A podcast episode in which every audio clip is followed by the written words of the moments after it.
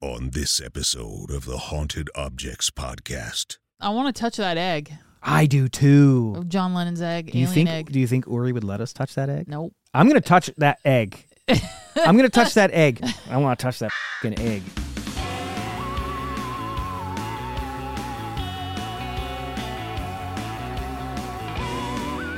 from deep inside the mysterious archives of the Newkirk Museum of the Paranormal, it's the Haunted Objects Podcast.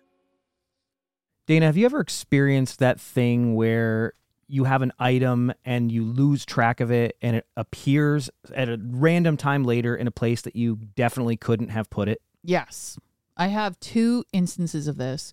The first one is a tarot deck that I keep a piece of moldavite in. And moldavite, for those who don't know, is a really popular tektite. It is uh, pretty expensive and small. What the f- is a tektite? It is a piece of glass Oh.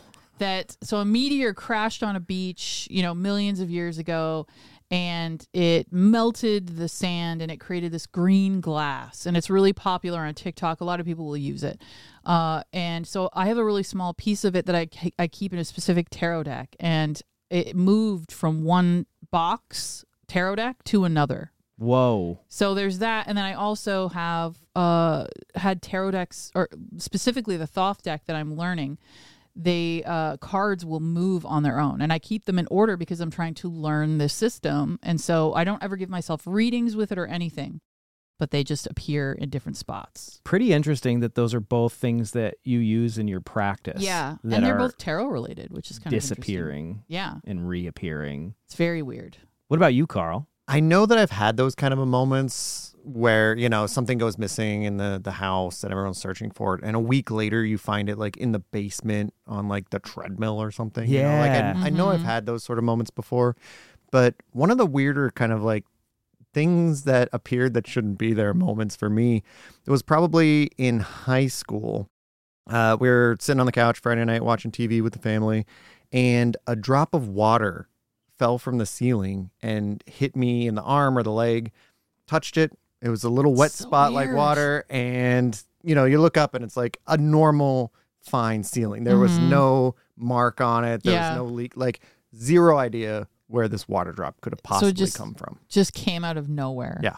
Weird. I had almost the same thing happen to me, but yours sounds better because mine was like a viscous fluid, like snot, That's so Ugh. weird. I and it remember when landed that on happened. my arm. Yeah. This was post Hellier, like Yeah. mid season two kind of timeline too. So I don't know if that had anything to do with it, but that was disgusting. Yeah, and it was in your office. it's in my office. and it ki- same thing, like no, nothing weird about the ceiling. Like you weren't. yeah, like, it's just Wasn't very a weird. rainstorm or No. something. No. no, and I I looked up to see if there was anything on the ceiling. Nothing Yeah. on the ceiling, but this was like snot, Yeah, it was like like a s- ectoplasm. Oh, oh. My Ghostbusters dreams were coming true. Ghostbusters. What do you want? He slimed you. He did. I got slimed. You did get slimed. Today, we're talking about that exact phenomenon. You might not know that it has an actual name. This Yeah. is something that has existed at least since the 1800s.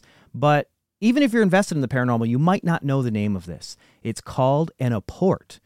And today, we're talking about arguably the very beginning of the Newkirk Museum of the Paranormal. The first item that I ever collected was a piece of coal that apported into my forehead during a ghost hunt in a haunted cemetery.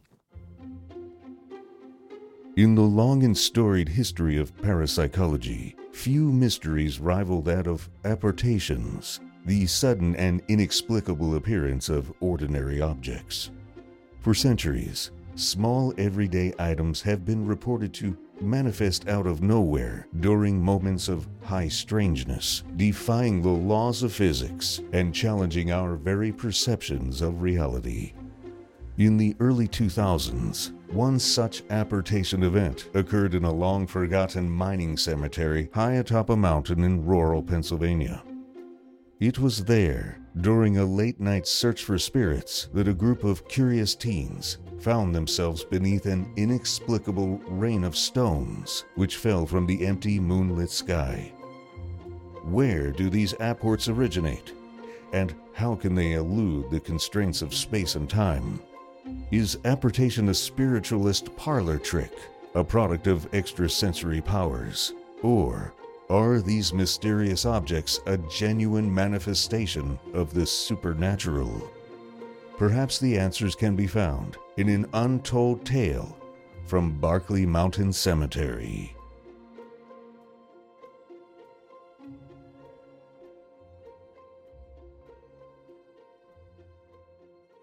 So, in order to tell this story, mm-hmm. which is going to be the bulk of today's episode, probably, arguably, my best ghost story, Yeah. it needs a little bit of setup. So wait, are you telling people get your tea? Yep, It's a little story time. it is story time. Get your cozies on. Mm-hmm. Not if you're driving. Don't do that. but you're you're gonna take us on a little journey. i I'm going to take you on a journey. It's going to have a few detours. We're going to learn some stuff, but I promise that the end of this ghost story is a banger. It's a good one. to set this up, we have to go back to about 2000, the year 2000. Yeah. My friends and I, just a year or two earlier, had formed our, our ghost hunting team, Ghost Hunters Incorporated. Mm-hmm. Were you incorporated? No, we didn't even know what that word meant. Just sounded It sounded cool. Yeah. So we, as Ghost Hunters Incorporated, we're sneaking out. We used to do this thing where we would have sleepovers, and we'd all go to each other's houses for sleepovers, so nobody really knew where we were. Mm-hmm. And then we would hide in a field. Usually, we were hanging out at our friend Matt's house. We would go hide in the field at like midnight after all of our parents had gone to bed, and we'd wait for Jason Gowan to flash his headlights two or three times, and then you just see all of these teens pop up out of the field and go running towards the car because Jason was a real man. He was a little older. And then we would go out and we would, uh, I mean, we can call it ghost hunting, but it was really just going out trying to get scared, hanging Yeah. out in uh, abandoned cemeteries and abandoned houses and stuff like that. Mm-hmm. Well, we found a place once that still to this day has provided me with some of the most stunning experiences I've ever had. Yeah. It's a place nestled away in the mountains in the middle of Bradford County, nothing around for miles. It's all the only thing that happens up there is there's like hunting cabins and stuff. But it's a place called Barclay Mountain. Mm-hmm. Barclay Mountain used to be back in the 1800s a huge coal mining operation. There were uh, all these trains that went up to Barclay Mountain that are, they got washed away in the early 1900s. The only thing that exists, they used to have saloons, they used to have hotels, there were churches. Ju- it's just now the only thing that exists are uh, some old abandoned mines and then this cemetery, this old mining cemetery. So you're saying like at one point in time it was a thriving community. It was huge. There were lots of people living there. Yeah. There was lots of settlements. Mhm. It was just like a very populated, dense area. Yeah, it was founded officially in 1867.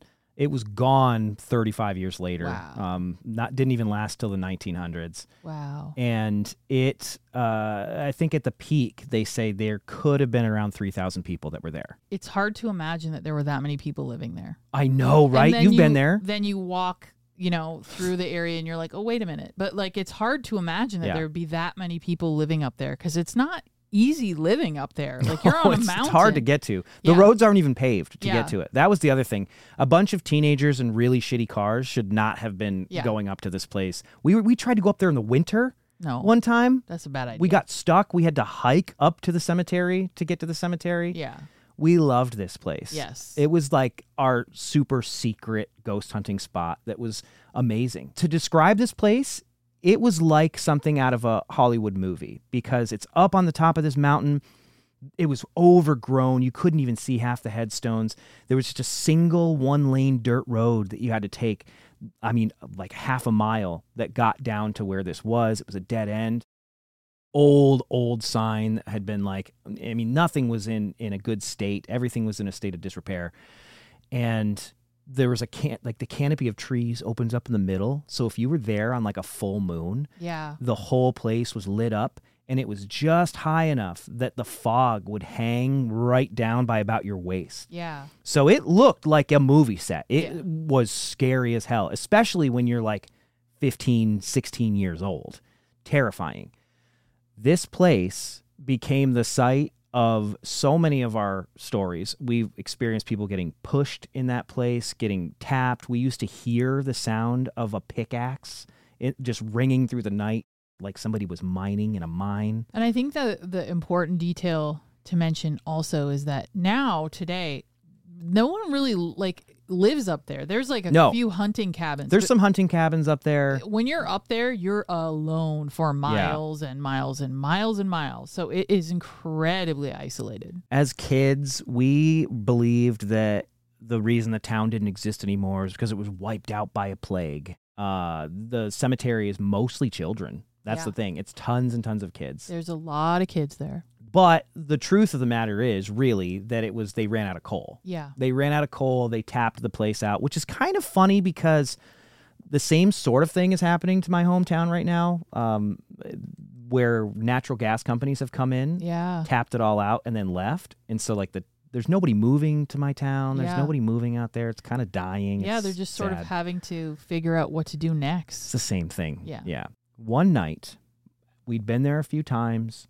We decided, let's like take the whole team. And by the whole team, Ghost Hunters Inc. had probably like 20 people in it. yeah, it, it was a lot. depending on who was available. Just a lot of teens, a lot of youths, a lot of youths. rural youths driving around looking for things to to get into. We all met at the Dandy Mini Mart downtown. Was the only I say downtown. There's one stoplight in the town that I grew up in. There's no one there. We met at the uh, one 24 hour gas station, and we piled into two cars. We piled into my friend Mick Coladas, and then uh, so half of us piled into our friend Bo Garrison's. I think he was driving like a neon. So what year would this have been? This was 2001. Okay, This you're- was like summer 2001, All late right. summer. I don't even know if we, this might have been one of our last hurrahs before we went back to high school. That makes sense. We all meet up, we grab all of our Slim Jims and our Mountain Dews, and we had a ton. For some reason, we went through this phase where we carried a ton of weaponry with us. Yes, you did. I've seen photos of. You also carried a curtain rods, and I think Nick Faust had a Civil He had a War Civil sword. War sword. Jason Gowan had a crossbow, possibly. He had a crossbow, Had a and- crossbow. in shop class, what we used to do is we used to make crossbow darts that were like wooden stakes because we started ghost hunting just because we were larping as vampire hunters. yes, yeah. That's where that all came from. You, I'm, it is incredible that not one of you was like lost your eye in a crossbow accident. Oh, very close. very, very close. I mean, Yeah. I watched I watched the crossbow go off and shoot right past Nick Faust's head. yeah.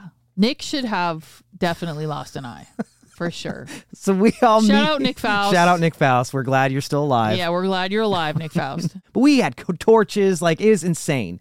BB guns, just two cars packed to the hilt with teenagers, sugared up on Mountain Dew, holding like medieval weaponry. Here's the thing, though, and I'm not going to give any spoilers because you're telling the story, but it probably is good that you had those things. Can, when you consider this story that you're about to hear, It uh, is. it's probably good that you were all uh, protected with uh, medieval weaponry. It is. It was about a 45 minute drive for us to get from my town of Troy up the mountain, up to Barclay Mountain. Yeah. So we are on our way up there. We're psyching ourselves up. We used to listen to Yeah. Art what Bell. were you listening to? We would listen to Art Bell. Sometimes we would listen to like I I mean, we were all into Rammstein back then. So we were like listening to that, like thinking we're super badass. Yeah, you got your weapons. So we're driving up this mountain and we get to the turnoff where you turn off down the single lane dirt road Mm-hmm. to get to this place. And so was this? This was at like one o'clock in the morning. I'm Middle of the night, one in the morning. Yeah.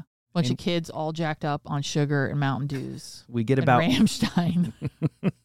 we get about halfway down that single lane road Mhm.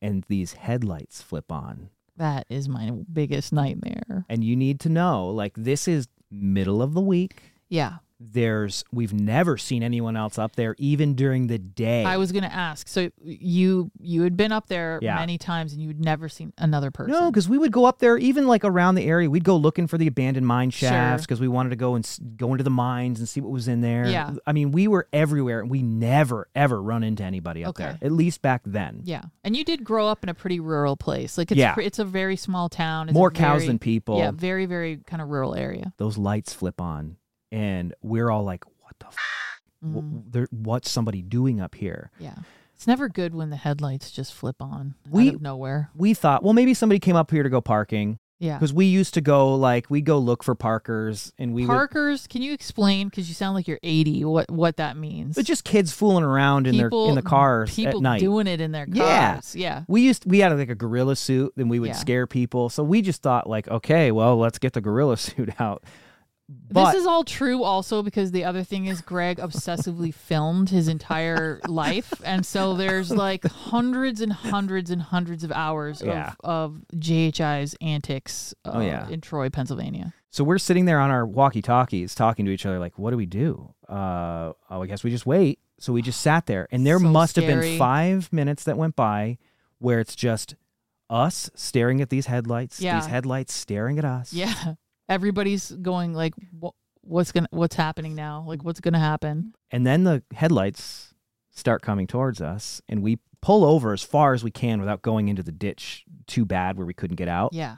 And this this truck starts creeping towards us very very slowly. I mean, it was so close because that road is so so small, Yeah. Yeah. real close to us. And this guy in the truck, Could you see him? oh yeah, Oh my God. glaring at us like he's sizing us all up. Yeah. But there's you know there's two carloads of kids holding weapons. Yeah. and and he just kind of you know keeps Yeah. on going and then he's gone and we all looked at each other like that's fucking weird there's Yeah. there's just a single guy there wasn't anybody else in the truck. So he was just by himself at one o'clock in the morning. Just sitting at this cemetery this abandoned cemetery in the middle of nowhere. During the week. during the week. That's some shady, shady vibes, right Yeah, so we're like okay shady vibes. i don't know what to make about that but whatever. Yeah, the whole time our friend nick wanted us to go and explore this other area that was kind of across from the cemetery entrance yeah, But we're all like, "You're an idiot, Nick. There's nothing down there. That's Yeah. just a that's just a trail. That doesn't go anywhere." Bodies are buried over here, you dumbass. That's Yeah. exactly What are it. you doing? Yeah, the spooky stuff is over here. yeah.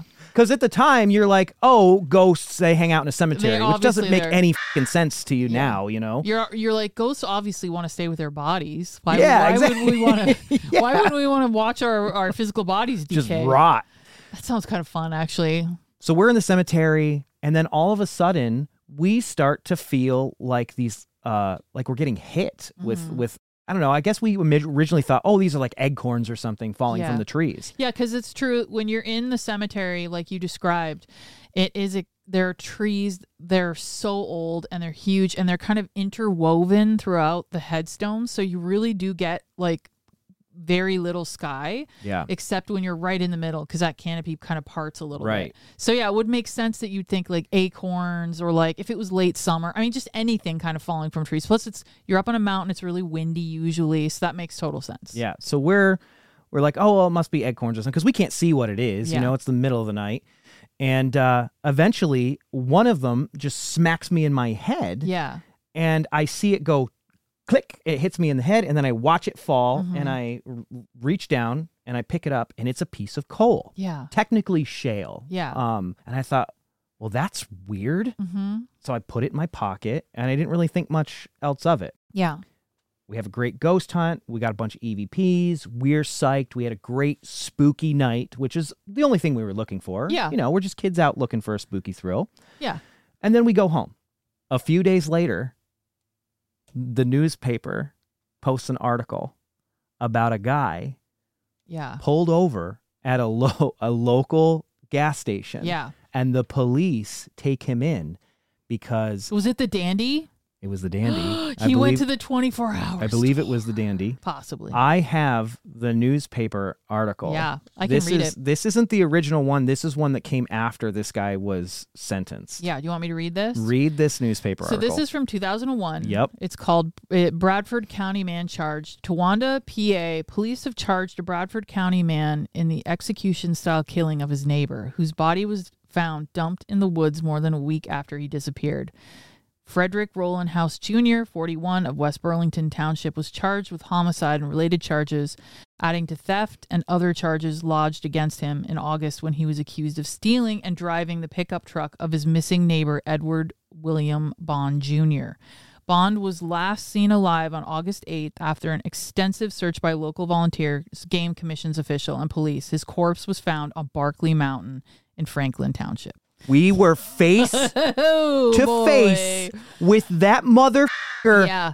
after he dumped the body. Yeah, we were there at the same time. Yeah, he was a hundred percent going. Can I? Can I kill all these? Oh, kids?" 100%. Like, he was, there were too many of us. Yeah, and you had you also had flails and Yeah. you know swords and stuff. Oh yeah, and we couldn't hide him because, like, you know, Bill's there with like a big axe Yeah. Mm-hmm. in his hand that he'd like stolen from his parents' shed. yeah, So this guy probably just decided, well, there's too many of them. I, Yes. I hope nothing happens. yeah. And that trail that Nick wanted us to go down Yeah. had that guy's body, Ed Bond's body, Yeah. right there. So he had he had killed his neighbor, loaded him up in the truck. I think it was over a four wheeler. It was over a four wheeler, and I think he killed his neighbor, uh, or this guy killed Ed, Yeah. and then was driving his truck around. oh, so it was his truck that he was driving. And the rumor always was that the police thought it was suspicious because there was blood dripping out of the truck bed. allegedly. And then when they ran the plates, yeah. it wasn't his. And that's what kind of caused this whole thing. Right. Do you know how, like, we wouldn't be sitting here right now Nope. if me and my friends had found that body? Nope. nope. Because we would have had to tell our parents. Yeah, Lori Faust never would have oh, let Oh, Nick out no. again. she barely let him go as it was. We had to lie to our parents. Shout out Lori Faust. I mean, that would have been it. The end of my ghost hunting career. Yeah. Done. We wouldn't be sitting here. Nope. I'd be an investment banker or something somewhere. Yeah, it would be. You'd all would have needed boatloads of Oh, therapy. therapy. I can't even imagine how traumatized. Because I think he shot been. him a bunch of times Yeah. too. So Yeah. it was probably not a, a, a great so sight. The key, or what you're trying to say here, is that we should never follow Nick's intuition.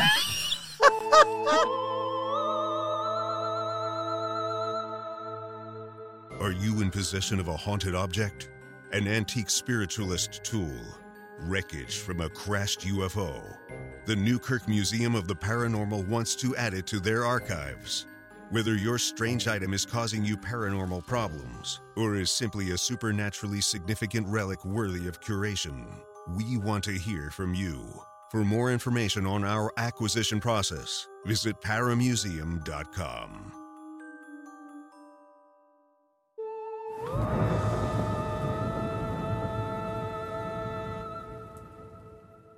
so let's talk about apports. Yeah. As we continue down this journey, because this will start to make more sense as we go. There's more to that story. so, so we're gonna. if you can believe it. The dictionary definition of what an apport is Mm-hmm. is the production of objects by apparently supernatural means at a spiritualist seance. Okay. So these were highly associated with spiritualism and like a spiritualist seance. So it was something that if someone was taking part in a spiritualist seance, they could maybe anticipate something would happen. An apport Yes. would happen during the seance. Yes. Okay. Yeah. And it happened a lot. So it was everything from like, you know, dimes and pennies and uh, sometimes little objects that were Mm-hmm. meaningful to people. Uh, spiritualist mediums could quite often appear to uh, produce these things. Yeah. And- Trinkets. They had to come from somewhere else. One of the things that's easy to get confused is apport and materialization. So those are two different things. Sometimes that's used interchangeably, but Okay. the truth of the matter is a materialization is something that was produced out of nothing, Okay. and an apport is something that comes from somewhere else. So it disappears from one place only to appear in another by supernatural means. Okay. So it pops in Just pops in from somewhere else. and then somewhere else. One of the things that our friend Tyler is always talking about when it comes to apports is what if something apported out of the ocean? Is there just like a chunk of water missing? Yeah. Does the ocean get like an inch smaller? Yeah. That's interesting. The very first recorded account of an apport Mm-hmm. comes from a seance that happened in the early 19th century. Uh, it happened in Paris in 1819. At the seance were three somnambulists and a blind woman. I think the somnambulist is what they were calling mediums. Okay. And sometimes I think it's used interchangeably with like hypnotists, if I'm Interesting. Because I think a lot of the time the early mediums were put under during hypnosis. Somnambulism is uh is sleepwalking, I think. Oh, So I think that would kind of make sense with like a hypnotism, Oh, you know, as you're kind of sleepwalking in Yeah. that trance state. God, so I think the- that's probably where that came from That's really cool. They had the coolest terms for stuff back then. Yeah. We keep learning them during this podcast. One of the seeresses said she saw a dove flying around the room. It was carrying something in its beak, which it finally deposited before a person. When Billot examined the contents of the packet, he found three pieces of paper with a small bone glued to each, and beneath was written Saint Maxine, Saint Sabine, and many martyrs. That's weird. That's the first recorded account of an apport, and it was delivering holy relics. Weird. Isn't that crazy? That's cool though. That's relatively early because the spiritualist movement didn't really start till the later 1800s. Mm-hmm. But people were getting weird stuff. They probably thought, I, I know that one of the scientists that they showed it to was like, well, it's not ghosts, it's animal magnetism. Okay. Which is like, okay, whatever. they were really into animal magnetism back in the Yeah. day. So they thought that it was actually produced. I think animal magnetism was a word that they used for hypnosis. I don't really know anything about it. I, I think it was. I just think it sounds hilarious. so they probably thought that hypnosis manifested these things. They Okay. didn't they didn't even attach it to ghosts. Yeah, I know that they were like very interested in the idea of like looking at spiritualism as if it, were a spiritual science. So the idea was to Yeah. kind of like take the um the superstition out of it. They Yeah. wanted it to be a spiritual science. where we get a lot of our stories of apports comes from a weird place. The founder of Stanford University, his name was Leland. Mm-hmm. He and his wife lost their son Leland Jr. when he was just 15. Okay. They were on a an overseas trip doing like archaeological tourism as was popular with white rich white guys back during that time period and their son died and they had a very difficult time with this uh, his brother leland's brother thomas was very into spiritualism and he suggested that they start to attend some seances and maybe they could communicate with their son mm-hmm. and receive some closure that way. Very very common for that time period mid to late 1800s there's even rumors today that leland started stanford university because of those seances. Wow. they met a medium by the name of Maud Lord Drake at a seance in New York City that they attended with President Ulysses S. Grant. Wow. so they were all attending seances together. They went to a bunch of seances in Paris. Mm-hmm. It was a big deal for them. Yeah. Leland's brother, Thomas, at the same time, he had founded the Victorian Association of Progressive Spiritualists in Australia Okay. and he held hundreds and hundreds of seances during this time period. He started to notice apports. There were so many apports that were happening that he starts to send them to Stanford University. Wow. So he's experiencing so many of these apports during his own research seances Yeah. that he's basically just kind of funneling that information back home. I want to read you a bit of an article here. This came out a few years ago Mm-hmm. in Stanford University's own magazine. They still have these apports. Wow. They, So still, they still have, have everything everything that he Oh, sent man, them. I would love to see that. It's just after 10 a.m. on February morning, and University archivist Maggie Kimball, 80, is running at full throttle. She's busy moving the Special Collections Department into its new home at Green Library, and the idea that a magazine article that might draw curiosity seekers to the Welton apports clearly gives her pause. Nevertheless, she grabs the keys and heads for the room where the mysterious objects are stored. People think, oh my God, this is weird, Kimball says. But most archivists deal with oddities, whether it's somebody's false teeth, locks of hair, or bizarre things you find in their papers. Typically, she gets one call a year from someone asking to see the Welton apports. Once it was a student doing a project for history class. A couple years ago, it was a couple of modern day spiritualists who placed their hands over the objects, apparently trying to get a sense of their auras. Most recently, it was a TV film crew. Kimball unlocks the storage room and goes to a book trolley loaded with 26 gray archival boxes, each tied with pink string. She pulls one out, opens it, and gingerly extracts an empty tortoise shell about the size of a tea saucer. The story is that when this materialized, the tortoise was still in it, Kimball says. It lived out the rest of its days in Thomas Welton's garden. Thomas Welton is his brother, Leland's mm-hmm. brother. Other items in the boxes a coconut husk adorned with seashells, children's slates with barely legible chalk scribblings, and pieces of Egyptian papyrus with faint hieroglyphics.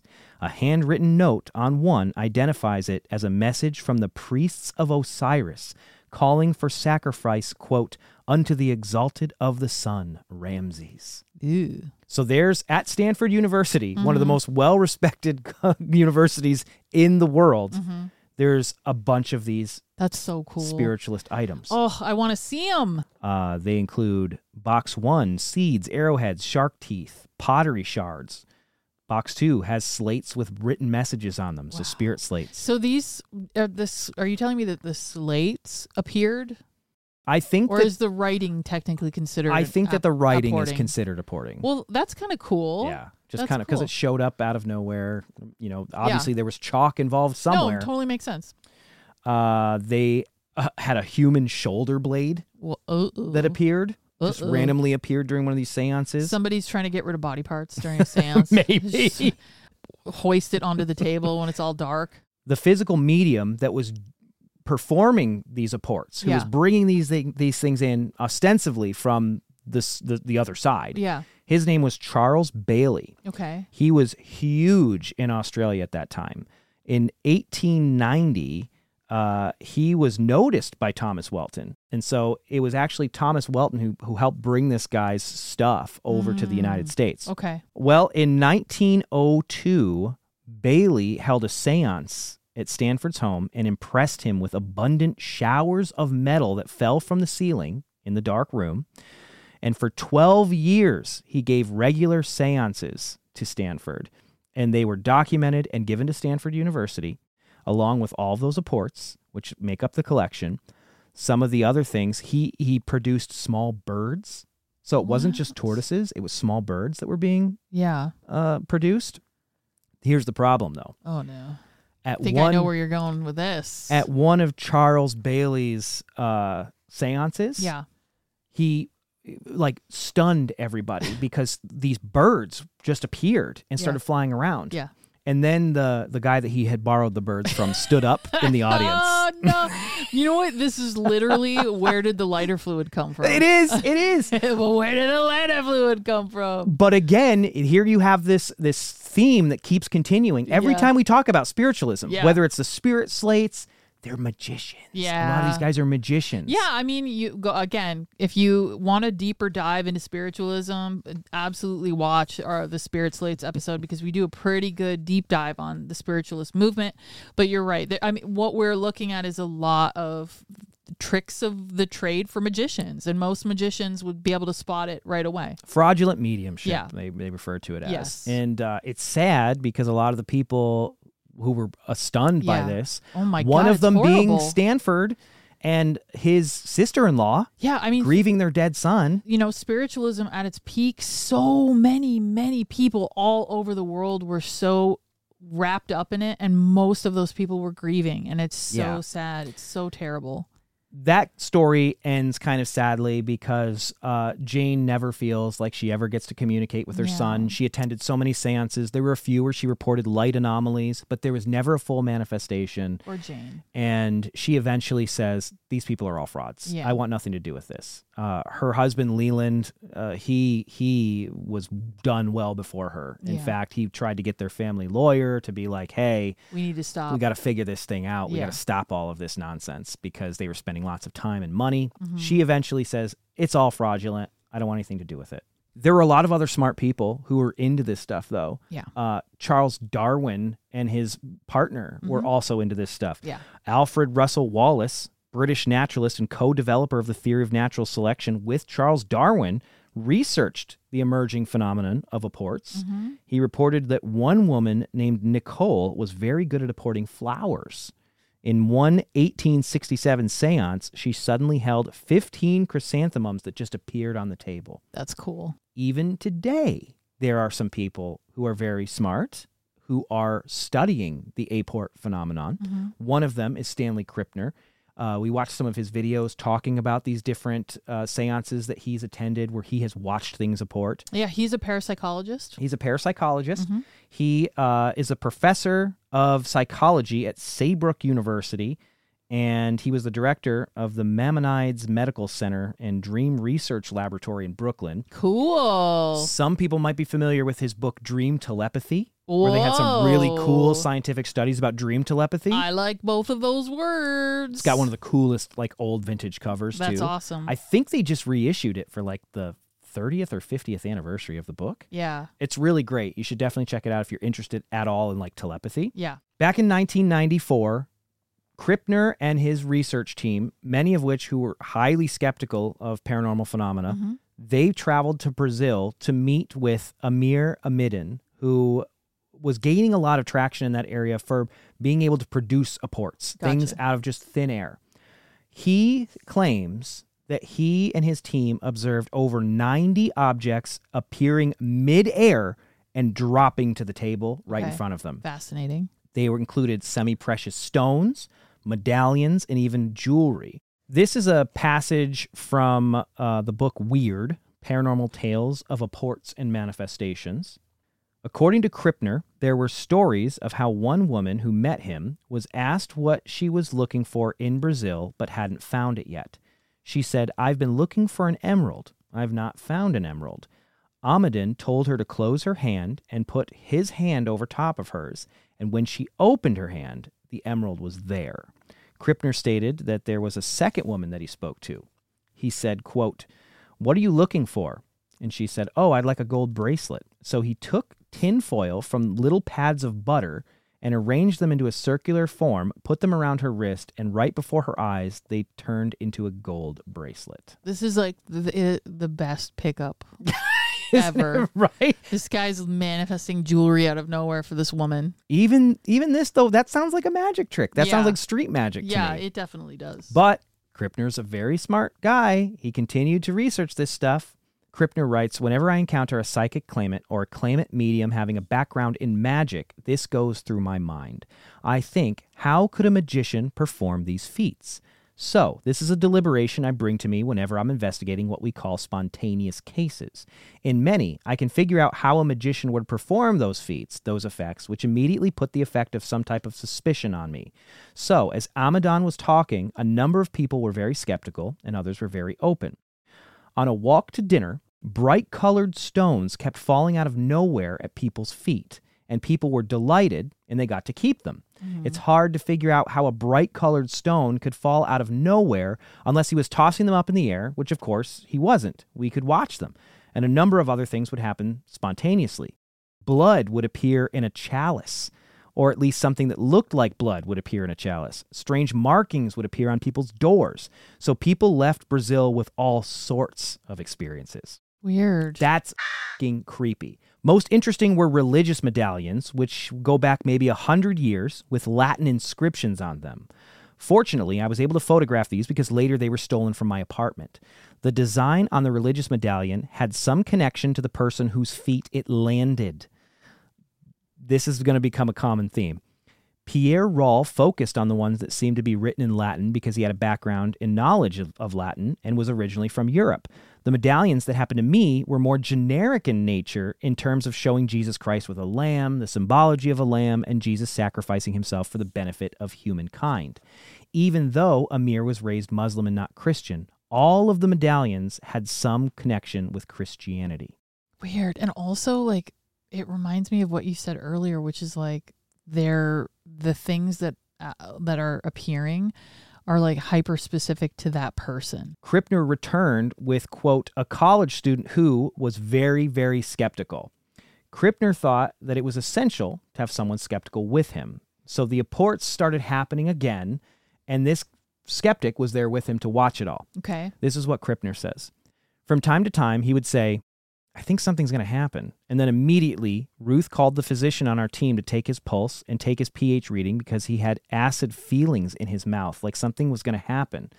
Uh, that's kind of a weird thing. Like he started tasting like acid or metal in his mouth. Weird. And then immediately, something would pop out of the air. Like So- he could taste the psychosphere. Oh, we're getting a lot of pop culture references this one. when we did the statistics, the acid reading was high, higher than average. It didn't reach statistical significance, but he was right when he said he tasted acid. He had an acid feeling. Again, the pulse and the heart rhythm were very irregular before and after the apports would happen. Interesting. There was a Brazilian senator who came with his wife, and he told his wife about Amir, and he asked, could Amir produce something? Amir said, Well, it depends on the spirits, but I think the spirits like her. Then plunk, a ring came out of nowhere and fell to the floor. It fit her finger exactly, and she was very happy. She now had a souvenir from the spirit world, so to speak. Roberto Crema, who was a psychologist on our team, said to Amir, My daughter's having her 12th birthday and she's looking forward to a gift. Well, he said, it depends on the spirits. I can't do this myself. And then plunk, out of nowhere on the floor, came a little ring with 12 rhinestones in it, and it fit his daughter's finger perfectly, he told us the next day. The most common objects were colored stones. These are what we call milled stones. You take ordinary stones, you run them through a tumbler, and they come out looking like semi precious stones. Yeah. Several dozens of these appeared. If they landed in front of a person, that person got to keep them. Once we got back home, I did the statistics, and we had an anomaly for each of these events that correlated significantly, interestingly enough, with the geomagnetic field. Hmm. The higher the geomagnetic level, the more anomalous the experience.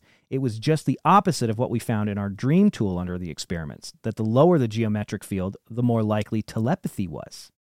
Which is funny because that correlates to geomagnetic storms, which we talk about all the time. Yeah. About how, like, when there's geomagnetic storms, your dreams are f***ed up. Yeah, yeah. They don't like, it's like you're not connected to the grid. Yeah. But they found that every time one of those apports would happen, it was when the geomagnetic field was a lot higher because they were measuring all that at the time. Pretty neat. Neat. Pretty cool. How often can a magician know what size ring your daughter's wearing? You know, Yeah. that's kind of strange. Yeah. It's weird. I, I wish Connor was here, but he's uh he's out gallivanting with his buddies. I know we really could have used him for this because he could have talked us through all the magic stuff. I know. I want to ask him how he would perform an apport. Yeah, we need the great Randini here, He would. Uh, the conjurer. huh? You recognize that number? Mm-mm. They just texted me a video. Okay. Let me. uh I'll sc- I'll screencast it. We can watch it together. Brother Connor has spent too much time divulging in the secrets of the great and mysterious Brotherhood of Magicians. For the Brotherhood, the Brotherhood, Abracadabra! If you ever want to see your beloved producer, the Conjurer, again, he must agree to stop discussing tricks on this silly little Haunted Objects podcast, even in the name of discussing paranormal mysteries. The choice is both his and yours. Guys. Guys, I can't get out. Oh, he's at magic camp. Yes. Oh, that's why they've got his wrists all tied up and everything. They're Yeah. He's teaching how to- practicing. he's practicing how to He's escape just from bonds. Well, I'm glad he's having fun. Yeah. Good for him. Well, we miss you, Connor. I know Hur- you're listening. Hurry back soon, Connor.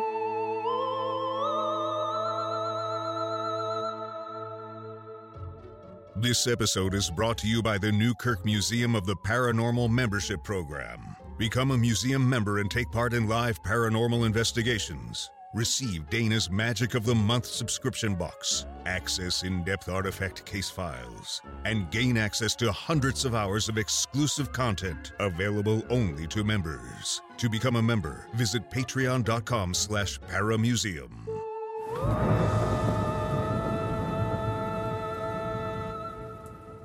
So it's almost like a lot of very smart people were proving to a lot of other smart people that they believed that there was something to the idea of a apports. Yeah. Doesn't take too long before weird stuff like that makes its way to the military. Yeah. And then, of course, the military goes, How can we weaponize this? Yeah. It's time to return back to one of our favorite places, the Stanford Research Institute. Oh man, SRI. Kit Green, Hal Puthoff. Oh, we got Puthoff Russell and Green. Targ. Oh, Targ's there. We talked a lot about the experiments that were happening there in our Uri Geller episode. Guess what?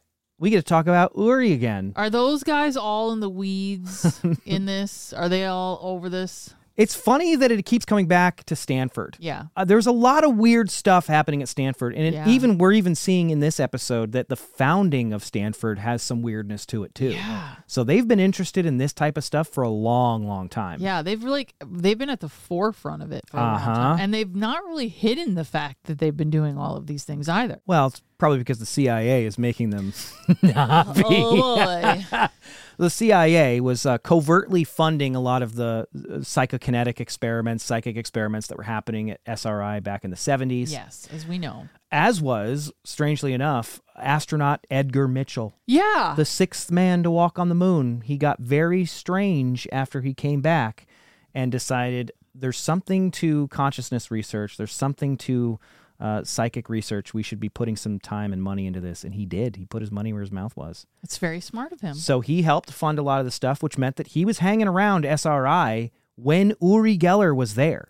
I would. Can you imagine? The stories that are coming out of SRI, it sounds like it was the coolest fing place to be It in does. the 70s. It- Jacques Vallée was there too. yes, Yeah. he was. hanging out there. Do you think there's a modern equivalent of SRI right now? Travel Channel. No. I hope not.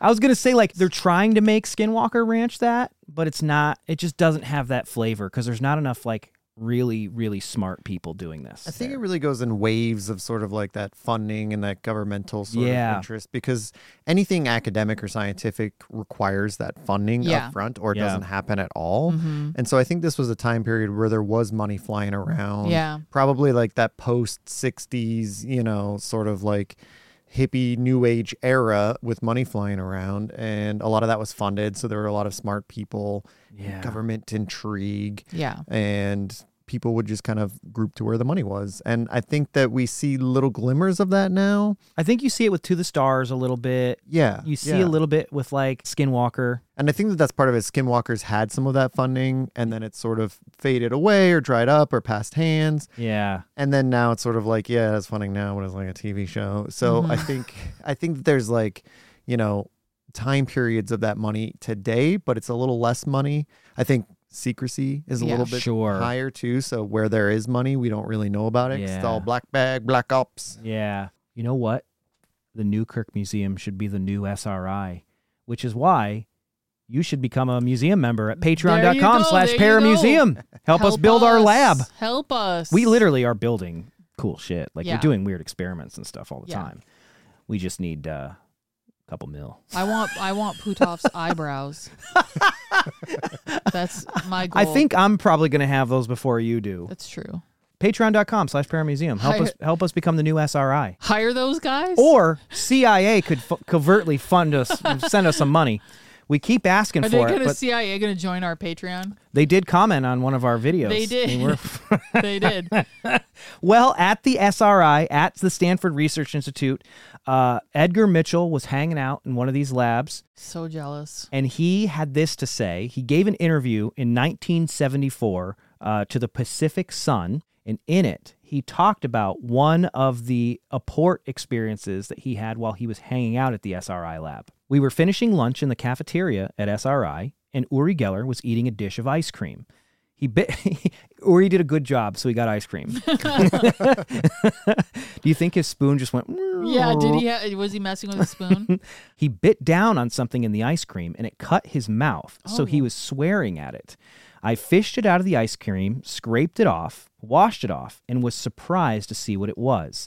It was the ornament part of a tie clasp that I had lost in Houston two years before. oh my god. Edgar was absolutely sure it was the same, adding, I had never been to the SRI building before, and Uri had never been to Houston. But that's more of what you were talking about, like something that only you would go like, what I the f- is this about? It's like a consistent thing in apports. that's so weird. About 30 minutes later, when we'd gone back to the lab, the clasp part of it fell to the floor behind Hal Puthoff. And about 30 minutes after that, as we were standing up in the laboratory, another tie pin showed up. I'd lost that in Houston at the same time as the other one. So here's the thing, it, it- like it, for argument's sake, Uri couldn't have even faked this because he would have had to have snuck into this guy's hotel room two years prior or wherever it was, stolen the tie clasps, held on to them for two years, hoped that this opportunity would have happened for him. Like, Yeah. it's that's so weird. Sounds like some CIA shit to me. I know. Well, listen, this this this comes back this comes back around to even some of the current stuff we were just talking about. Okay. Because in this book, Weird Paranormal Tales of Apports and Manifestations, the author writes I wrote Hal Puthoff to ask about this story and to see if the metal objects that he was testing for To the Stars Academy, Oh, so the oh the the UFO parts, the metamaterials? metamaterials, Yeah, might be related to the apport phenomenon he'd previously experienced at SRI. yeah. It occurred to me that the tiny pieces of metal are more likely to be apports or purposefully provided by the intelligence instead of believing that pieces were falling off flying saucers. So, so wait, say that again. So the author believes that it makes more sense that whatever it was they were studying was purposefully provided by the intelligence and not something that fell off of a flying saucer. Oh, right? Weird. Because it's making something yeah. to push people somewhere to do something or to find something that's specific to what they're doing. I'm scared. That's a creepy thought. That's a very Hellier-ish thought. I know. It comes back around. Strange. We actually have a Hellier apport story. We do. that we What is don't really ever talk about. Yeah. We'll we'll come back to that in a minute. That's weird. Um, Thank you for that clarification. isn't that weird? That is very weird. Uh, but Puthoff didn't really have an answer. He said they'd analyze the materials and determine their components, and that's where he left it. The thing that's interesting to me, like that comment about apports, is very interesting because this whole time everyone's like, these are pieces of a UFO or a crashed UFO, right? Yeah, yeah. And when they study them, it's something that shouldn't exist. It's like a bunch of different metals that Yeah. apparently shouldn't be together, but it's almost as if they're not from a UFO. It's like It's the phenomena Yeah. itself going, well, you're looking for something that shouldn't exist, so I'm going to make something for you that doesn't exist so you know Oh, you should be looking yeah, or or in this direction. or just keep looking. Or just exactly. Which is more sinister. a Is it more sinister or is it just like Maybe that's just me being paranoid. you mother think you know everything these Yeah, days? I'm yeah. to show you that you don't, Ooh, I don't know. I'm gonna be thinking about that for a long time. right? That's really weird. Because if these objects appear Yeah. to people with meaning behind they're- them, that means that I mean, and and you've got so many instances already just this Yeah. episode. But it's that al- that's also like people are getting like they're getting birthday presents from Yeah. that one guy, rings that fit them perfectly. So like if there's a bunch of people sitting around going, "Man, I really wish we had UFO parts," yeah, and then they appear. yeah, that's so weird. Oh my god. I don't know. Have they? Uh, I mean, you you probably wouldn't know. Makes me think of the coal. Yeah. What was the coal trying to get us to pay attention to? Well, I mean, it definitely kept you coming back. Since we're on the subject of apports, Yeah. and we just talked about one that happened to Uri at a laboratory that freaked everybody out. Mhm. Here's another good one. This other story Mhm. that involves Uri Mhm. comes from Andrija Puharich, who we talked about in a little bit. He's the guy who brought Uri to the United States, maybe working for the CIA, allegedly. Mhm. He writes During July 1975, I was exposed to a short but rapid sequence of teleportations while staying in the new Otani Hotel in Tokyo in the room next to Uri Geller. At about 10:20 p.m. one evening, after a press conference during which a miscalculation upset Geller, his secretary Trina and photographer Shipi departed to send a telex message. I left Geller in his room, unlocked the door to my room, and went in. Within a few seconds, I saw a small object fall to the floor, not from a great height, but within one foot of the drawn window curtains. It was a pair of nail clippers that did not belong to me. When I took it next door to Uri, he told me it belonged to him and would normally be kept zipped up in a leather case from which he showed me it was missing. I took Uri back to my room to show him where the nail clippers had fallen, but we got no further than opening my door when an explosion and crash occurred. Broken glass was found all over the area by the door and in the hotel corridor. One glass tumbler from my bathroom was now missing. One hotel guests in the corridor saw the flying glass but could offer no explanation. We cleaned up the broken glass. Uri returned it to his room and I to mine. Almost immediately, I saw the sudden appearance of a magnifying lens in the middle of the floor on the carpet. Previously, it had been on the desk more than six feet away. All this had taken only three to four minutes. Hmm. What is that all about? I don't know. It like almost feels like it's part of like like it's something that happens in the physical environment when that energy is being raised or when that energy is cycling properly. Like it's just shit just popping around all over the place. Also in 1974, uh, John Lennon experienced an apport. And this is according to Uri Geller. So John had seen a had a UFO sighting that same time. He kind of talked about that a few times. Okay. Fairly fairly famous, common knowledge. This one is not. According to Geller, John had gotten up at his hotel in the middle of the night and he saw light coming from under the door. Thinking there might be a fire, he tried to wake Yoko Ono but could not. When he opened the door, he encountered bug like creatures. He attempted to attack them, but they mentally held him back. All of a sudden, John Lennon is awake hmm uh, as if he had had a dream, but he's holding a bronze egg type object in his hand. He told Ono what had occurred, and she believed him. Later, according to Geller, he was having coffee with Lennon at a nearby restaurant, and Lennon handed him the object and said, This might be my ticket to another planet, but I don't want it. Whoa. Geller has had the object on him ever since, Yeah. and he's never had it analyzed. I want to touch that egg. I do too. John Lennon's egg, Do you alien think? egg. Do you think Uri would let us touch that egg? nope. Hold it in our hand. I don't know if he's ever let anyone touch it. We're basically best friends with him now. Yeah. Do you think that John Lennon got got visited by the CIA? I think he might. I think he. I think he might have. right? I can't help but think about that all the time. Yeah. I'm gonna touch that egg. I'm gonna touch that egg. Uri listened to the podcast and shared He the did. podcast. It was very cool. and then he sent me his phone number. Oh my god. I have not used yet. I have not used Yeah, his phone you don't want to like that's that's a special thing. But I'm gonna ask him if I can touch that egg. I want to touch that fucking egg. I don't really like the Beatles. Sorry, Beatles fans. I know you're probably gonna hate me forever, but I did not know that John Lennon had a had an alien encounter experience. I had never heard of this story before, so that's pretty interesting that they were like bug like creatures. It's common. All these stories, they they have so much stuff in common. Yeah. There is a file that was declassified that comes from DARPA. Uh, it was a RAND think tank for the Advanced Research Projects Agency, eventually known as DARPA. This is from 1973, and it's titled uh, A Working Note Prepared for the Advanced Research Projects Agency on Paranormal Phenomena, a briefing and a net assessment study. It says, in this briefing, our major concern is with paranormal phenomena that meet two criteria. They have the potential for military applications in the foreseeable future, Yeah. and two, they are the subject of experimental investigation from the beginning. Soviet researchers have tended to concentrate on experimental subjects that appear to display outstanding abilities.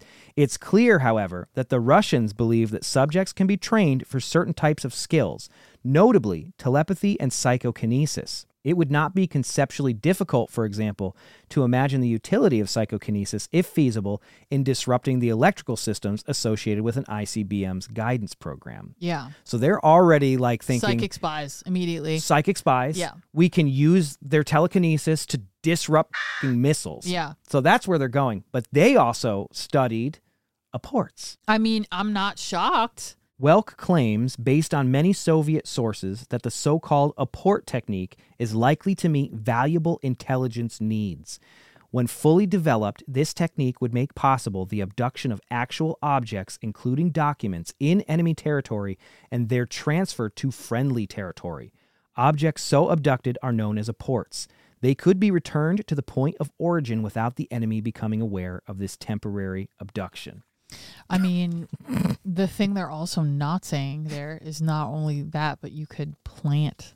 Oh, things, yes. You know? Wow, you could frame people Yeah. for stuff. Yeah. There was a report done for the CIA and the DIA, and part of the assessment was actually on James Randi, our favorite Oh. skeptic. Yeah. It says this magician, Mr. James Randi, claimed that the parapsychological researchers at an academic facility in St. Louis, Missouri, were taken in by trickery and that most, if not all, parapsychological research is suspect.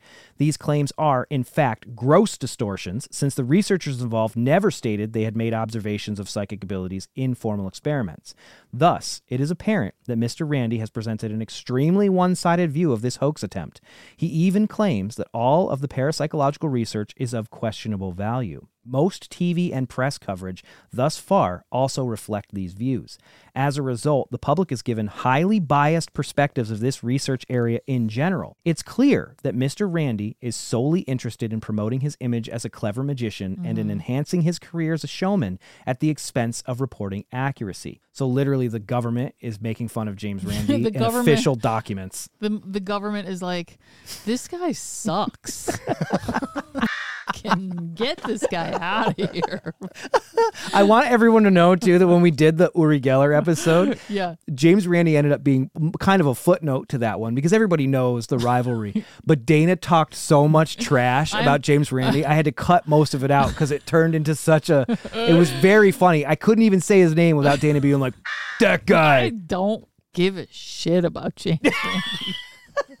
Once again, Clearly, neither does the DIA Yeah. or the CIA. same. They didn't like him at all. Edgar Mitchell uh, had a foundation for research into extraterrestrial and extraordinary experiences. Badass. He conducted a poll and found that 61% of UFO experiencers have observed apports and materializations. So it's very common, not just a spiritualist thing, but it's very common in all kinds of high strangeness cases. All sorts of phenomena. But it's all say. connected. I don't know why more people don't realize that all this stuff is all related to each other. I mean, So- are UFOs just apports? it's another it just adds credence to that idea that the paranormal itself is giving you what you Yeah. what you ask for or what you need. Yeah. It's mirroring it back to you. What do you think the phenomena is trying to tell us when it gave us an apport uh, at that cabin when we were shooting Hellier? Apparently, it's a side effect of the larger whole because these things are all happening in clusters. We've only really talked about this story a few times. Yeah. And even then, there's like not a ton to talk about with it. Mm-hmm. Karl, you probably remember it best because Yeah. you're the one who goes through all the footage and everything, which, funny enough, there's not even footage of this, No, but it's so weird. That's why you don't see it really on Hellier because, um, you know, as a documentarian, I like to illustrate our stories that we're telling with footage. And Yeah. at that point in time, when we were shooting Hellier, I didn't really have any footage from this story, Mm-hmm. and I didn't want it to just be talking heads for too long. But in season one, we were at that cabin in Jenkins, Kentucky, and um, I guess the other reason I didn't want to talk about it either was I didn't want to draw too much attention to the fact that I was a smoker back then. That's true. We're blowing up your shit talking about this on the live streams. It's all right. My parents know by now. uh, so basically, you know, like like once in a while, Dane and I would go out on the porch, have a cigarette, and we had a little uh, plastic soda bottle where we put our butts in because we didn't want to make a mess of this guy's nice Airbnb property. Yeah. Um, this was after a night or two. The next morning, we took off to go look for David's house or whatever we were doing. Um, and I think I at least had a cigarette there in that morning. I put it there, and I was aware of the fact that this butt bottle was sitting on the porch next to one of the, the pillars of the porch because I remember having the thought of whether or not I should like hide it behind that pillar if it was it was too outstanding, you Mhm. know. yeah, because that guy, he he lived like right down the road, His and he had like a son bunch of yeah. cameras and stuff. So we, you know, I think we were extra careful about Yeah, we making didn't sure we wanna be didn't leave rude. any. Yeah, we didn't want to be rude or Yeah. anything, or like you know leave cigarette butts out. Yeah. we took off. We spent our day in town. We did all that. We got back that evening. And when we got back, there was no butt bottle on the porch. And, you know, at that point, again, we were aware that the owner would sort of drive past the property throughout the day. So Yeah. we figured he just saw it there on the porch and did some tidying up and grabbed it and took it. Sure. But what was weird about it was the next morning when we got into the car, um, this time I was going with you guys because I was going to film you guys a little bit while we were driving wherever we were going into town. And as I sat in the back seat of the car, the butt bottle was in the back seat, like in the the footwell the, uh, area. Of the Oh, I forgot. seat. Yeah, you were the one who noticed it. Yeah, it was there in the car. And I was like, what the heck? You know? And and the best I could think, I asked Rashad, our second cameraman, uh, later when we when we May he rest in peace. I hope the aliens give him back to us. Uh, I asked him later, I was like, dude, did you like grab this or something? Did you think that like we should keep using it throughout the day or something like that? And he's like, dude, what are you talking about? I didn't grab your friggin' cigarette butt bottle. Like, It's so random. yeah. This very nice guy. Yeah. Like we Yeah, he's chatted great. with him for like an hour when we checked He was in awesome. about the whole area. He was the one that was telling us about caves and, Yeah. and weird prints and stuff. Um, so this guy would have had to be so passive aggressively Yeah. annoyed that we were cleaning up after ourselves with our with keeping our butts in a bottle Mm-hmm. that he took it while we were gone during the day. Mm-hmm. And he came back after we were there at night. Yeah. And we we stay up late. We were up and that was probably the night that we were up until 3 a.m. talking Oh, to Steve yeah, about yeah. the IP addresses. Yeah. So he would have had to like come back after we were sleeping in the early hours of the dawn, try every door until he found one open and chuck it into our car? Like, yeah, it's so the only rational explanation doesn't make any sense. no, No. it doesn't. It really doesn't make any sense at all. One of the things that's kind of weird about it too, that always makes it stand out to me, was it was one of like kind of two or three kind of like stories that were just didn't really fit into the narrative or we didn't have footage for it. And so we kept them to ourselves. But yeah. The rest of it was all on camera for the most part. And I Mhm. remember reading a, a review of Hellier season one when it came out, and this always stood out to me. And I've I've saved it. I've got it here with me. So this was a review of Hellier season one posted on the website called Diagonal Twenty Two. And it was posted by someone using the screen name of Thunder Noggin. um, it was a very nice review, but he had this paragraph where he mentions Speaking of which, I'd be curious to see where season two of Hellier winds up. I say that because I'm curious to see if electronic disturbances start to become a problem, or if the cast start to experience weird anomalies or inconsistencies in their surrounding environment, missing items, manifestations, or subtle things being a little off or not how they remember them. This guy here is literally calling out, like, I wonder when apports are going to start Yeah. happening Yeah. to the team. And they were happening. They were already happening. Already. Yeah. It's so weird. As Greenfield pretty would say, it it adds to the credential. adds to the Mhm, credential. mhm. I mean, even from talking from the beginning, we've had personal encounters Yeah. with with apports. hmm I have one that I experience semi regularly. Yeah. that's I won't. It's a story for another time. But my friends and I tried to perform an exorcism that we printed off the internet once years ago, and it f- everybody up for so long that to this day, every once in a while, there will be a rusty nail that will apport somewhere in my vicinity. Yeah. I've had them like fall out of my hair. I've had one one time there was one and they're a lot of the times when I find them they're sticking straight up. So they're like on the head of it and they're sticking straight up. I've seen it happen. there was one that uh, fell off of uh, the top of a ceiling fan Mhm. in the old apartment. Yeah. We haven't had any of that stuff happen here yet. I saw one. I found one in your shoe once. in the shoe. Sometimes I find them in my pockets. One time there was one. Um, I walked outside into the uh, the driveway, and right on the front of our door, Yeah. it was just sitting straight up on its head, pointing straight up. But there was other fed up shit that happened. Everybody. It- typically, it seemed to happen in like three year cycles or so, Mm. and we haven't had one since we moved here. So I don't know, but uh, every once in a while, I'll hear tink tink tink, and I'll look over, and there's a rusty nail. like from a framework element when we start talking about the idea of whether it's ghosts manifesting into our physical realm whether we're talking about ufos manifesting into this realm if that's how they work um, even just kind of like going back to the hellier background which for me has influenced a lot of the ways that i look at these we're looking at like reality transforming or reality shifting type activity you know? Massive. Yeah. massive like you know Implications are scary. Yes, just that spiritual physical world dynamic, Mhm. you know, at at this root level of even then when you go into that idea of sort of reflection of just kind of like the phenomenon is reflecting what the people who join the case are into at that moment. So there's a very sort of like fabric of reality nature to a lot of this stuff that feels like this is and it's part of why I'm surprised it's not more common as a story because it feels very reflective of the sort of like roots of paranormal investigation in all forms, where it's a sort of reflective, manifesting idea of Yeah. something coming seemingly out of nowhere into this physical space. Yeah. In everything that I've read about this, and there's very little. There's Yeah. not a whole I was- like we were talking. There's not much stuff on apport. No, they're really. I I looked and there's there are people talking about it, but there's so few, and it's it's kind of all There's over the place. next to nothing. Yeah.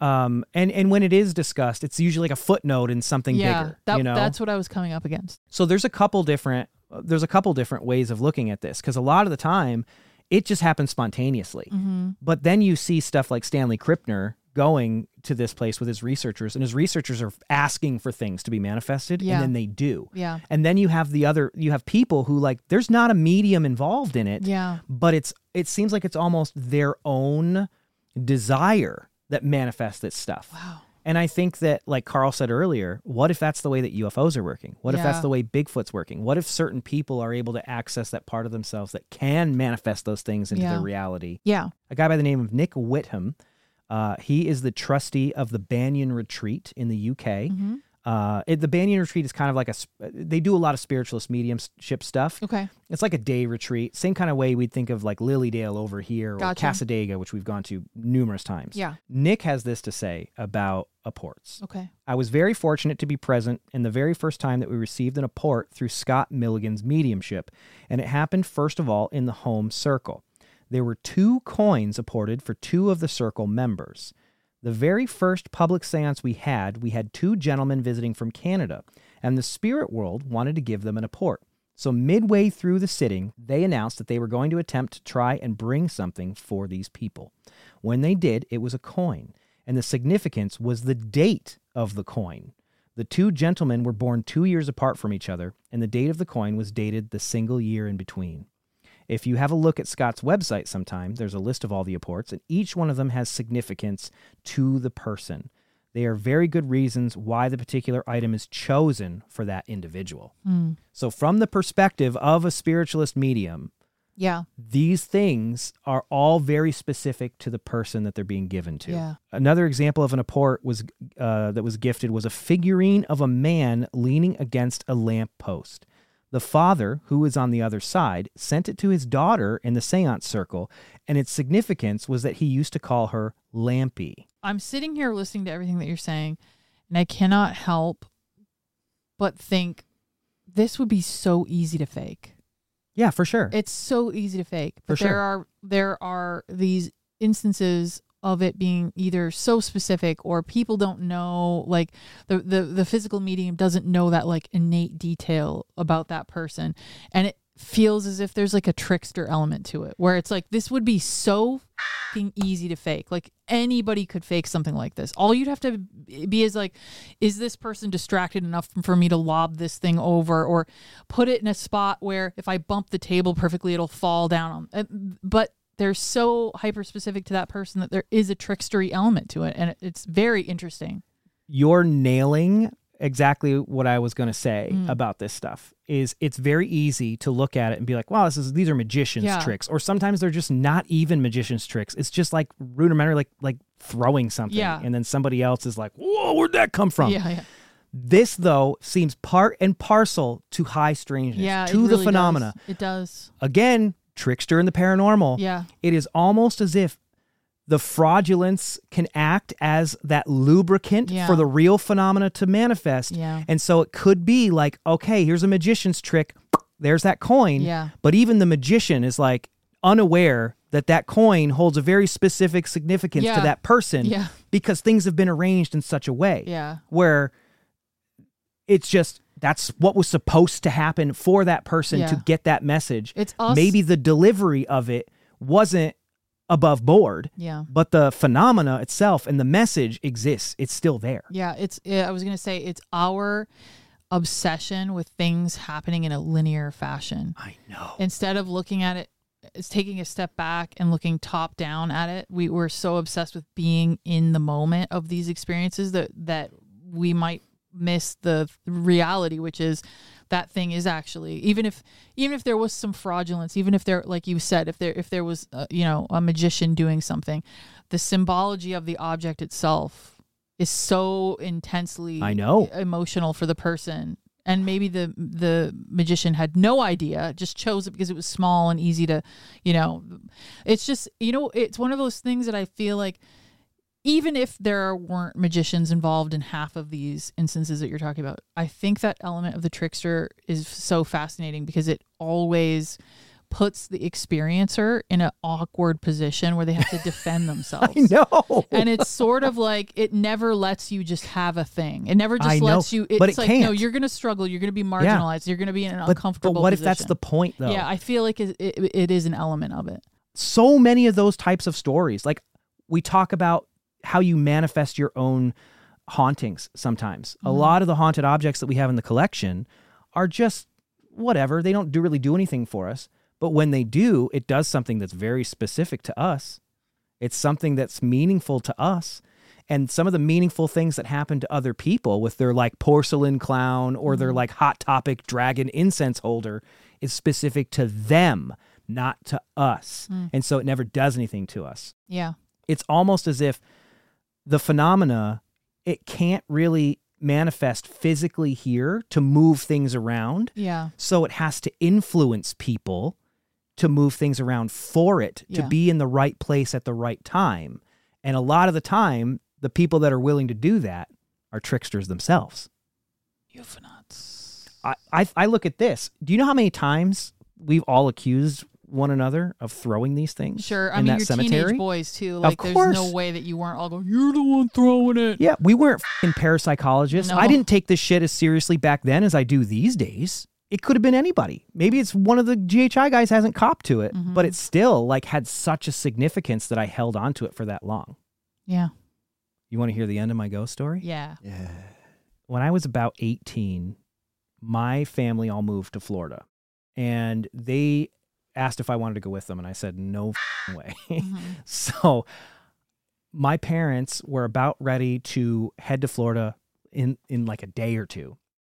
My little sister, Katie, she was like, you have never taken me ghost hunting. I, I've always asked you to take me ghost hunting. You've never taken me. And I was like, well, this is your last opportunity. If you want to go, let's go. And she's like, can I bring, you know, my boyfriend and one of his friends? And I said, yeah, but I don't want to drive. you guys drive. I'm not taking any equipment. We'll take flashlights, but that's it. I just don't, I don't want it to be a whole thing, but I'll, I'll take you ghost hunting. I'll show you Barclay Cemetery because that's where they wanted to go. They're already scared on the drive in because it's terrifying. You know, it's never not scary. We get up there. It's probably around the same time, midnight, one in the morning, something like that. Again, nobody around, nothing.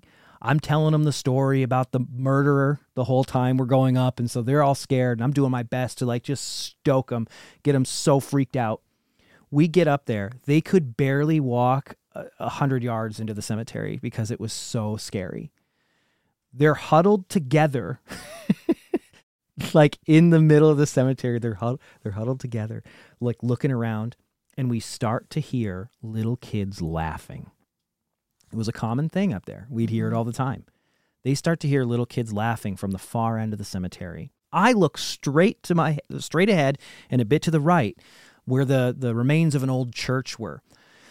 And I see a dude standing there. He was ju- I thought he was a hunter. There's a, like a guy who's dressed like a hunter, completely modern. He's wearing like overalls. He's got a bushy red beard. And I was like, "Oh shit, I got to yell to this guy and let him know that we're here because if he's like a hunter, Yeah. because again, that's the only people who are up there. If he's a hunter, I don't want him to like freak out and like shoot in our direction or anything. And so I go, "Hey, man!" And he turns and he looks at me, makes perfect eye contact with me, like I could see the guy, and then he just walks into the woods. And I went, "That's weird." He didn't make any noise when he walked through the brush. He made zero noise whatsoever. My sister and her friends they don't even see this guy. And i'm like uh i think we should go. I i don't know what's going on up here but this it like it unsettled me because on one hand i'm like that wasn't a ghost. He didn't look like a miner Yeah. he wasn't he didn't have like a fucking mining hat on and a pickaxe. He looked like some guy who's a hunter up here. And it freaked me out because i was like there's never anybody up here. I'm thinking of the murderer that we encountered when we were kids and i was like we should go. We got to get the f- out of here. So we got in the car and we left. They had the time of their lives. They got what they wanted and i'm like was that guy a ghost? Did i see a ghost? He didn't make any f- noise. Mm. 10 years later, Dane and I, we're doing an event with our friend Jason Gowan, one, one of my old, he's been on the show before. He's in a lot of my stories from my youth. We're doing an event with him and we're like talking about Barclay Cemetery. And every time I go back to my hometown, we meet up and we go and we, we go to all the places we used to go and reminisce. I told him this story because I'd never told him this story before. He's like, hang on a second. And he like texts somebody and five minutes go by and he goes, Did he look like this? And he shows me a picture and it's the fucking guy that I saw up there. And I went, Who is that? And he goes, That's Ed Bond, the guy whose body was dumped up there. Yeah. I saw that fucking guy. It wasn't a fucking ghost kid. No. It wasn't a fucking ghost miner. No. It was the guy whose killer we encountered on that road Yeah. 20 some years before. It was very eerie because I was with you when you saw the photo and I've heard you tell this story so many times and and just I've heard the description of this ghost that you saw so many times and the picture that Gowan showed us is like dead on. Like, Gowan was- every aspect of it is absolutely 100%. Jason was friends with his niece. Yeah. And so he texted and he was like, Do you have any photos of your uncle around? And He took a picture. Sure enough, that's who I saw. That's why he wasn't out of time. Yeah. Is that, though, what this was about? Yeah. What this uh, piece of coal was? Was it like Ed Bond trying to get us to go and see his body, to find his body so that it, his murder was solved? I don't know. I don't know. But I do know one thing. That's why this piece of coal is a haunted object. The Haunted Objects podcast is hosted by Greg and Dana Newkirk, produced by Connor J. Randall, with photography directed by Karl Pfeiffer, and features exclusive artifacts from the Newkirk Museum of the Paranormal. To learn more about the artifacts featured in this episode, take part in live interactive experiments, and enjoy exclusive Haunted Objects content, become a museum member at patreon.com slash paramuseum. This has been a Planet Weird production. If you ever want to see your beloved producer, The Conjurer, again, he must agree to stop discussing tricks on the Silly Haunted Objects podcast, even in the name of explaining paranormal mysteries. Either that, or you give us all of your spiritualism equipment and Ben spoons. The choice is yours and his. What the hell?